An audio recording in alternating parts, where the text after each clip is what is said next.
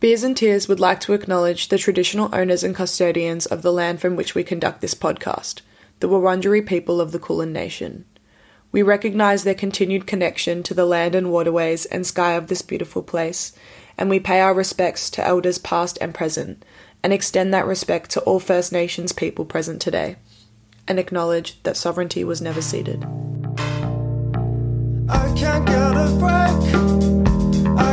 I can't get a break. I create mistakes, been like this so long. I'm still holding on, I can't take a break. Party ended late, everybody's gone. I'm still- Hello, everyone. Welcome back to Beers and Tears. Today I'm here with Mark from ADKOB. Hello, how are you today? Doing very well. How are you, Vic? Good, thank you. Good. First of all, congrats on releasing your album. It's a beautiful Thank you. album. Oh, thank you. So it's called Defender. Yeah. And I guess what I read is that it marks a period of rebirth for the band. Um, True. yeah, do you want to like touch on that and just talk about how the reception has been since releasing this album? And yeah, Yeah, for sure. Absolutely. So, what? Defender's been out for two weeks now, which is still kind of, I'm still pinching myself. When I started at the end of sort of 2019, it's actually come to fruition. I don't think I've finished anything in my entire life, really. So it's it's quite an incredible feeling. Um, but yeah, it is a bit of a it was a bit of a rebirth for us because at the end of 2019 we kind of almost fell apart. So we had a lot of band members leaving, and um, well, two band members uh, unfortunately parted ways with us. Managers parted ways with us. We left our label. It was this whole sort of shebang, and it left us at uh, the end of the road. Or it felt like the end of the road. Um, but for us, the pandemic was weirdly a good thing because it gave us a little bit of time to think things over and go, all right, we never made a record. Let's just make a record and see what happens. And uh, yeah, well, I don't know, just uh, off its own sort of uh, momentum, it just happened on its own. And uh, now that it's out, it's been incredible because we're completely independent now. Um, and we had no real expectation other than internal expectation of just releasing something we were really proud of and we really loved. But it's doing amazing things so far. It's like lots of streams and players and lots of messages of love and support and articles and things like that. And it's kind of overwhelming. It's awesome. yeah, amazing. How have you Mm. found kind of going from being independent to having management and a label to now going back to being independent? Like, what? How's been the transition? Um, it's been a lot for mental health. um, but really, it's been kind of amazing that we, I mean, that's kind of what the album is about. It's the reason I called it Defender. Is it's, it's about defending oneself from oneself. So I think when you find yourself, when everybody's leaving you, so to speak, um, it's a, you know, you got to, I guess, stand up for yourself or like show up for yourself and go, no, we're still going to do this. We, we, we can support ourselves and, um, we can just make this happen. So, um, yeah, it's it's a weird transition, but there's a lot more freedom, I must say. Like being with a label is it's pretty cool and all that sort of thing, but there's a lot of people you have to talk to, and there's a lot of meetings and a lot of umming and ahhing about your artwork and your music, and it's much nicer to not have that, to be honest. Just to shoot from the hip and go for it. Yeah. How do you find it affects your like, I guess, your creativity? Um, Uh, I think po- positively. as a whole it's um it was it was it was helpful having a, a team behind us but at the same time i'm a, i work in a very weird way i write songs in a very un, unorthodox way i suppose and uh to be able to do that without anybody you know uh, having any influence on that is is amazing i feel i felt extremely free making this album i really felt like i was just making it for me and wasn't even sure i was going to release it at one point Totally. um, because I wanted to keep that. Maybe I'm a control freak. I don't know. I wanted to keep that ownership and freedom about it, but I'm at the same time very happy to have it out in the world. Yeah. I think that definitely just shows for like what good because having management and having labels is amazing because like I guess you have that support system.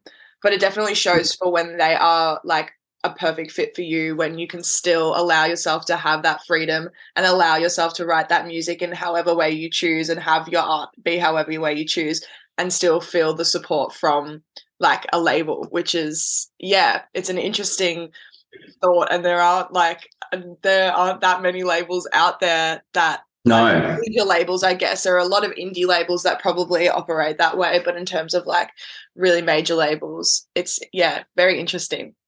absolutely. It's very much like a, like you said, it's a limited, you know, limited amount numbers to choose from, and it has to be a really good relationship. I think, like it basically has to be a marriage because you work really closely together, and you're talking about something very personal, which you know, for an artist, their art is pretty personal. When you're talking about how to sell it, how to package it, how to rearrange it. It's uh, it's not always good for the artist. So it can be, but as I said, the relationship has to be really strong, Yeah. or uh, or it's just a bit awkward, really. Yeah, totally. And I guess you've been making music for some time now. How Mm. would you say that your music making process um, and just, I guess, your general sound has changed since releasing a different kind of busy in 2016? And, you know, I don't know how many years it's been, five maybe? I don't know. I, I feel like we all stopped counting around about 2020 for whatever reason. yeah. Um, but yeah, let's say five years. That's pretty. Uh, that'll do. um, I think it, it changes on its own, and I. Uh, the only thing I've really learned over the last five or six years is that thinking is overrated. So I think it's really important to just like, I don't know, shoot first and ask questions later. I guess like just if you're an artist and you want to write songs, you just got to write. If you want to record, just record. Don't think too much about it. If it feels good, just do it. That's always been my philosophy with ADKOB. And uh, when I listen back to older stuff, I, I can sort of hear whatever I was listening to at the time uh, influences it a fair bit, which can be pretty varied. You know, it's not necessarily what's going on modern music at the time. It can be from whatever era.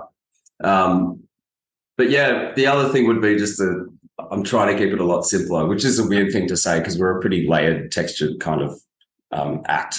But just keeping things at a baseline, at like a really simple thing. It's like really good melodies, good words. Um, yeah, so that sort of thing. But I'm not. I'm never really chasing a particular sound. I'm just fishing randomly, to be quite honest. And, and if it feels good, I go with it. It's as simple as that. Your opening track on the album concerning patterns. Yeah. Um, very cool. It kind of gives me like David Bowie vibes. Yeah. Right. In a funny way. Mm. Um, awesome. it's also five minutes long. Yeah. So why talk me through this track and like why you chose for this track to be the first thing that people hear when they play your album? I love this question. Um, when I was talking about like not thinking just before and just recording, that's the ultimate example. Like I was just trying out a synth patch or something. And before I knew it, I was like, oh, I'm putting this weird song together. But uh, I, I just wanted to try and make a song. I always wanted the opening track to be something that was arrangement wise not standard. So not verse, chorus, verse, chorus. I just wanted it to flow on its own and see what happens. and I wrote another song with a view for that to be the um the opening track, which was equally as kind of unusual and long. But uh, it never really went anywhere. And then this one was an experiment that had nothing to do with that idea and ended up being the song. But uh, yeah, Yeah. The, the idea of the song is, you know, it gets pretty messy and crazy and party towards the end. And I suppose like the the lyrical message behind the song is is someone uh, slowly driving their partner crazy with, uh, I guess, lies and things. And uh, yeah, it's kind of supposed to mus- musically, it's supposed to represent slowly going a bit nuts. Um, and it's a bit of a right of reply song as well, in the sense that like there's kind of two main parts to the song, and one is one person in a relationship, and one is the other. So um, yeah, I don't know what else to say about it. It's pretty, it's wacky. My friend recently, I feel like I should mention this. My friend said it's his favorite song off the album because it reminds him of the underwater part when you play Mario when you go underwater and the music changes. And that's what the Yeah. synth sounds like. And I was like, yeah, maybe that was the influence. I'm not sure. But it was a pretty, That's so good. pretty accurate description. Yeah, I love that. Hmm. Speaking of influencers, Hmm. who are you? Well, not necessarily influencers, but who are you listening to at the moment that you think they're doing a really good job at the whole music thing? Ah, the whole music thing. Yeah. This is always a hard question. What have I been listening to? Um, I've been listening a lot to, uh, these are friends of mine, but uh, Georgia Mulligan, who's a Sydney artist, uh, Lady Lion, who's a Sydney artist who has a couple of singles out that I actually worked on, but, you know, wanker over here listens to the stuff that I recorded, but uh, it's really good stuff. Um, and I'm absolutely obsessed with Dominic Breen's debut, debut album. Uh, oh, so yeah, yeah, and he's a good friend. But uh, I actually recorded one of the songs on that record as well. Um, yeah, but uh, that's an amazing record, and yeah, I think he's doing amazing things with the whole music thing. That's for sure. Yeah. yeah, How would you describe the Sydney music scene? Because it's something that kind of confuses me. sure. A little bit. Yeah, I don't know why, but like I just want to understand how it all goes down. Because like my understanding of Sydney is like lockout laws. That's like as far as I go. Yeah. Um, so yeah, describe the Sydney music scene for me. Okay. How do I do this? It's uh I mean, look, it's actually pretty strong. It's pretty amazing. There's a there's a lot of different bands and there's a fair bit of variety. There's always a multitude of scenes happening at any one time. Um, the scenes are a little bit spread out, I would say. So, like, you know, west and northwest, you've got your metal and hardcore scenes and stuff like that. Inner west, you've got anywhere from your sort of cowboy, west country and western scene right through to your sort of indie rock scene where we fit in there somewhere, I suppose. Um, but there's a lot of people trying to make it work. There's a lot of venues that close, but a lot of venues that open. It's a very dynamic space. I mean, I've spent some time in Melbourne and I feel like it's less dynamic in that sense. There's these like set venues that are there forever, like your old bars and your ESPYs and stuff like that. Whereas Yeah. in Sydney, it's kind of ever changing. I mean, there's some stalwarts around, like uh, the Lansdowne, which has changed hands a few times, but has been there for a long time. We've got Oxford Art Factory, which, funnily enough, I used to work at. That's kind of a stalwart of the scene. But then we had like sort of Newtown Social Club, which was like your Northcote Social Club, which closed down, and then the Lansdowne reopened, and then it's just a lot of venues popping up and down, which is cool, but it's also very uh, it's pretty frustrating for artists because we all sort of get to know and love a new venue and then it disappears. Um, totally, yeah. and uh, look, yeah, the, the the local city isn't as supportive as we'd all as artists like it to be. So there's a lot less street festivals and things like that, and I think we'd like to see a lot more things like that. That would be really cool. I've, I've I mean, fr as an outsider from from up here in Sydney, Melbourne looks like they do that sort of thing a lot better and a lot more frequently. So Yeah, well, it's just like one of those things where when I was in Sydney, I was like, where do I go if I want to go see a gig? Or like, how do I find this information out? I was like, Right. I literally don't know where I'm going. Like, who do I ask? Where am I going? Like, it feels so big, Yeah. so much bigger in a way. Like, It is a lot, Yeah. a lot more spread out. Absolutely, yeah. It's not super localized. Although there are sort of like the inner west is full of venues like Marrickville and Newtown and places like that, and that's a pretty good place to hang out. Um, but yeah, if you want some sort of some variety, you've got to start traveling a little bit. I think you know mm, there's different scenes like right within the CBD, and as I said, up in the northwest and the southwest, and there's a scene down in Wollongong, and basically it's all very spread out, which is which is good and bad, I suppose. yeah, interesting. What are your favorite like local venues? Oxford Art Factory and the Lansdowne are my favourite two venues. Um, but Wayward's above the bank at Newtown, which is where we're doing our album launch on December 2nd. Sorry for the plug. Um, is an amazing little venue. It's been there for many years, but they've revamped it over the last couple of years, put a new PA and lights in, etc. Um, changed the orientation of the room, and it's awesome. It's just one of those venues. I think it fits about 150 people. That's just like a really nice little time. So that's, so that's a good one. Yeah. And then a special mention to the Vanguard, which is a place on King Street in Newtown as well. Fits about 200 people, and it, they do a lot of cabaret shows there. So it's like dinner and a show. But it's it's a really nice uh, old venue with like big curtains and a big sort of archway thing around the stage. It's gorgeous and it's really cool for whatever you're seeing, whether it is you know cabaret or musical theatre or or just a rock band or something. It's awesome. Amazing. Mm. Great. I love this. Now I know where to go. Yeah, yeah, yeah. That'll get you started. King Street, Newtown. Start there. It's a pretty good spot to start. Mm. Amazing. Hmm. And I guess talk me through this album making process as a whole. How long was it kind of in the works for? Yeah. And I guess what was the most challenging part about putting this album together? Mhm. Um, it all started probably late 2019. As I was saying earlier, like the band was kind of falling apart a little bit, and it was it was this sort of, you know, it was a decision between just okay, we're calling it, it's over, or um, continuing. And I never really made that decision. I had it made for me because you know I was confused. I didn't know what to do, so my answer was just to start writing songs again and just see what happens. And if it felt felt like shit, then that's it. It's over. It didn't. I wrote a song which is on the record called "Kind of Alright." That was the first one, and I just couldn't get past it. I was like, ah, I'm just going to finish this song and see what happens. The start of 2020 hits. I've just got this one song. I'm dawdling around. I don't know what I'm doing. COVID hits, and I'm home with nothing to do. And it start the album started writing itself basically. Um, so it was a really slow process where I had about two songs right up until March or April of 2020. And then there was literally a three week period where I went insane and just was right. I was doing sort of, I don't know, I was waking up and doing music until I fell asleep for about two weeks straight. And the album just wrote itself. And that was like 90% of the process. I think that's pretty much how I write. I'll take four years with two or three songs and a million different little demos. And then I'll just go insane and just start, just start recording morning, noon, and night. Um, and that's kind of how it mostly happened. And then there was another, you know, it was it was kind of the basis of it was done by, you know, mid 2020. But then it took me about a year to actually mix the record and sort of finalize the arrangements and parts, get some friends in to do all the different, you know, backing vocals and bits and pieces. Friends played horns on it, stuff like that. So um, but that was all just fucking fun. Excuse my French. That was all just really fun. Um, the hardest part, to be honest, was sitting on it. So once you're done with it and we've ordered the vinyl and it's gone up on the streaming services and then we do all the promo stuff and you're just waiting around, that part is the hardest for me because you don't, you can't show anyone or you can only show your friends or whatever.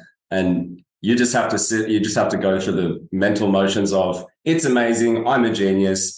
It's a piece of crap. No one's going to like this. Everyone's going to yeah. laugh at me. I can't sleep. You know, it's just, you go through all that because there's no one there to actually give you the feedback or yeah. there's no reinforcement whatsoever, which again ties into the title, you know, like defend yourself from yourself, you know, stop thinking these stupid things, stop catastrophizing.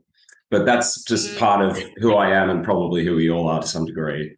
So I find that really yeah. difficult just sitting on it. And I can be patient. I don't mind waiting, but it's just the thoughts that the, the mental hurdles you go through while you're waiting to just finally put it out in the world. Yeah, totally. How do you find what what are some ways that you found assisted you in that waiting game? Um yeah, good question. Trying to like live a completely different life. So like not not write music for a while, detach for a little bit, just to sort of do other things. You know, I really like reading and writing, so I sort of do stuff like that and try to switch off music for a while. Another thing I did was when I did want to get back into music, I just started playing with other people and recording other people. So I do recording stuff for some other bands and whatnot, and I do some session work, music, uh, session musician work as well. So a little bit of that was really cool because I was playing in country bands and stuff like that, and it was a complete detachment from what ADKOB does. So that really helped. And like sometimes it's it's very easy to get into your own head in your own little musical world, and then go play bass in a country band for a few months and realize that it's the world is a lot bigger than you and your little project. And it kind of helps. Yeah. Hmm. Cool. Love that. Your recent single and also the closing track on your album, um, November, yeah, um, discusses the freedom of accepting shortcomings. Yeah. Um, are there any other kind of key topics that you explore within this album that really like resonate with you? I guess it all resonates with you. It's your album, your music, but like the, the main ones. Um, let me think through the the tracks.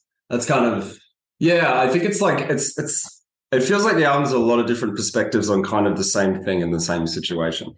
So it's kind of like let's say it's the same person going through the motions, whether whether it's like whether it's someone going through an addiction or whether it's someone going through I don't know, a breakup or just a big change in life or something like that. And a lot of it is dealing with those shortcomings and being sort of okay with them. But I think November, that last track that you mentioned, the single, is uh, maybe accepting a few too many things about yourself that are bad. That there are some things you should maybe endeavor to change, particularly if it's affecting those around you. Um, so that's the idea of that song. And there's a song before that on the record, which is kind of those two songs are supposed to talk to each other. So track nine on the record is called Forgive Yourself. And that's sort of the other perspective, the other person, talking to the person in November. That was kind of the idea, um, where they're sort of pleading for this person that maybe they should reconsider their behavior because it is affecting those around them. And yeah, November's supposed to be that right of reply that it's like, I can't change who I am. And it's not, that this isn't, you know, the record is not me trying to say someone's right and someone's wrong. There's no moral compass here, but it's just different perspectives on the same thing. Yeah, interesting. Hmm. I really like those like kind of tracks or albums that mirror each other and it's like giving I was talking about this yesterday with um Mac Miller's release of the two albums and like and like Yeah. Parcels did like the night release. Yeah, yeah. And it's really interesting how can really dive into the two perspectives Hmm. and delve into that and write about that and kind of have them fit very nicely together and it's a very yin and yang thing Yeah. um cool Yeah, for sure. I think it's just like, you know, artists exploring themselves and, and trying to take perspective of, you know, anyone but themselves as well as themselves is is I don't know, it's probably good for writing, I suppose. That's just how I think Mm. in general. I'm probably too diplomatic at times, but it's how I end up writing. I try to get everyone's opinion and everyone's perspective somehow, even though it's just me writing it. yeah Mm. your you released another single prior to november um called a boring neighborhood Yeah. um what would you say is your favorite track off the album off the album. There's a song on the album called Lift. It's track, oh God, five. I think it's track five. Um, why it's my favorite? I don't know. I think I really, I like darker music a lot of the time. And uh, it's probably the darkest song on the record. Maybe to my ear, it is. And uh, there's Yeah. there's something about the vibe of that that I feel like just happened in the in the studio. It just happened on its own, and uh, it's one of those unrepeatable sounds. Like just the whole aesthetic of that song is just it just happened once, and if I tried to do it again, I probably couldn't. You know, and there's Yeah. just when I hear it, it's almost like it's not my song. It's like hearing a song from another band. So there's something brooding and dark about that one. Plus, I was really happy with the vocal take, which is super rare for me. I, I just can't stand listening to my own vocals half the time. But that one, I'm sort of it's probably the most comfortable I've ever been with the take. So that as well. yeah awesome But I love them all. You know, I'm really, really proud of the record. They're all good. yeah for sure Mm. it's amazing it's a great record Appreciate it. Really, Thank really you. Thanks so much.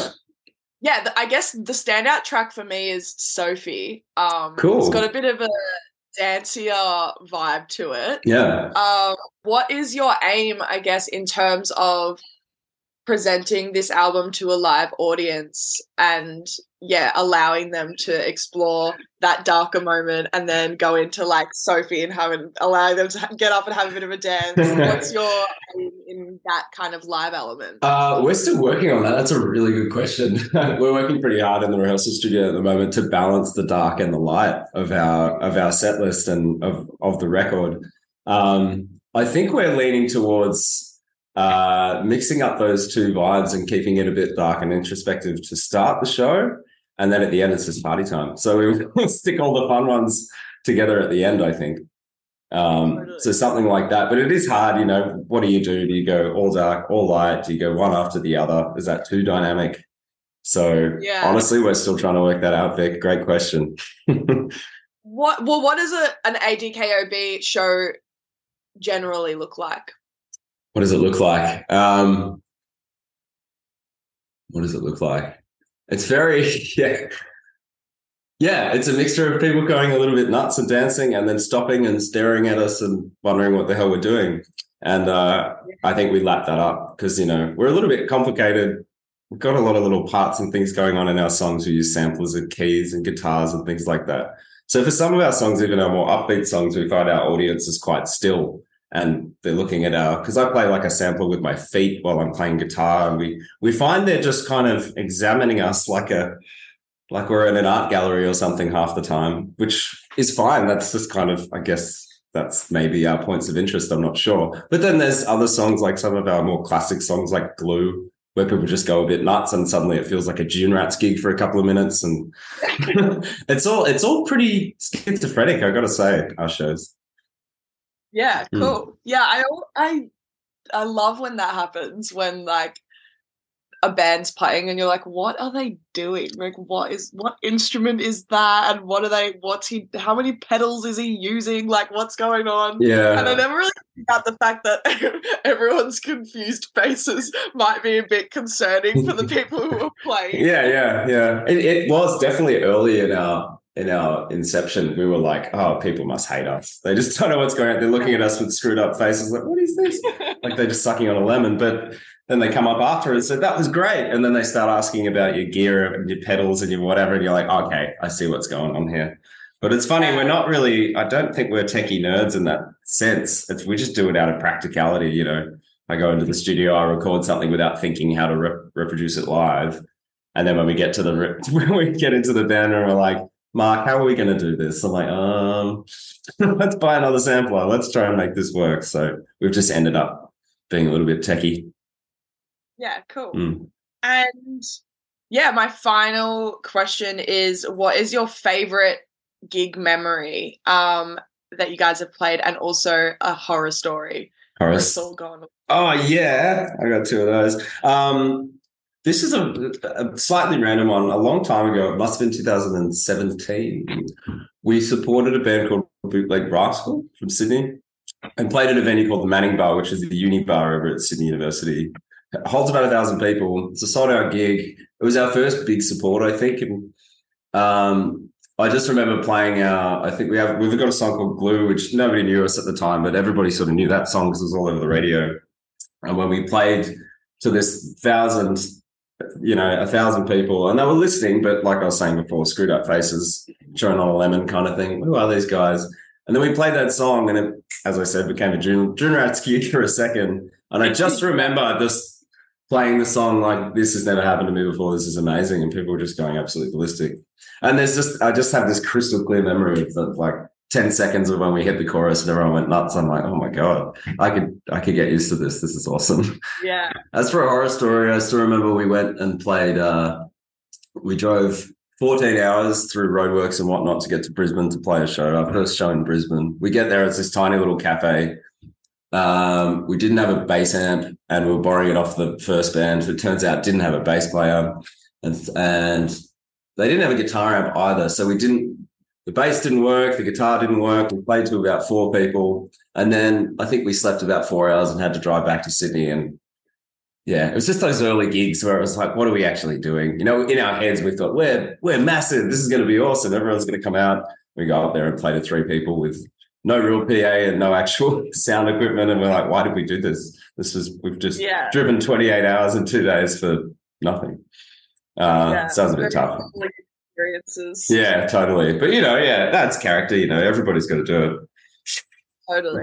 And everyone always says that it's always those gigs that you end up talking about. Like you never talk about like the the really stellar, amazing like gig where you they you stayed in a luxury hotel room with really sheets. Yeah. about the ones where you're like there was a rat on the floor running around and terrorizing Exactly. us all night. yeah, yeah. They're far more interesting to talk about and hear about, that's for sure. yeah, always makes me story. yeah. I have actually always said that the gigs that, yeah, same thing. The gigs that go wrong are the most memorable, even the ones I've seen. I remember seeing the dirty Mhm. projectors at the Metro in Sydney about 10 years ago now. And uh, the singer just had a testy pop while he was doing an acoustic set. And that is the most clear memory of that. Um, of that gig where he went, oh, and the whole audience went from crying to laughing. It was an incredible moment. Yeah, I love it. Mm, Amazing. yeah. Well, thank you so much for joining me today and having a chat. No worries. Thank you, Vic. This is great. Oh, amazing.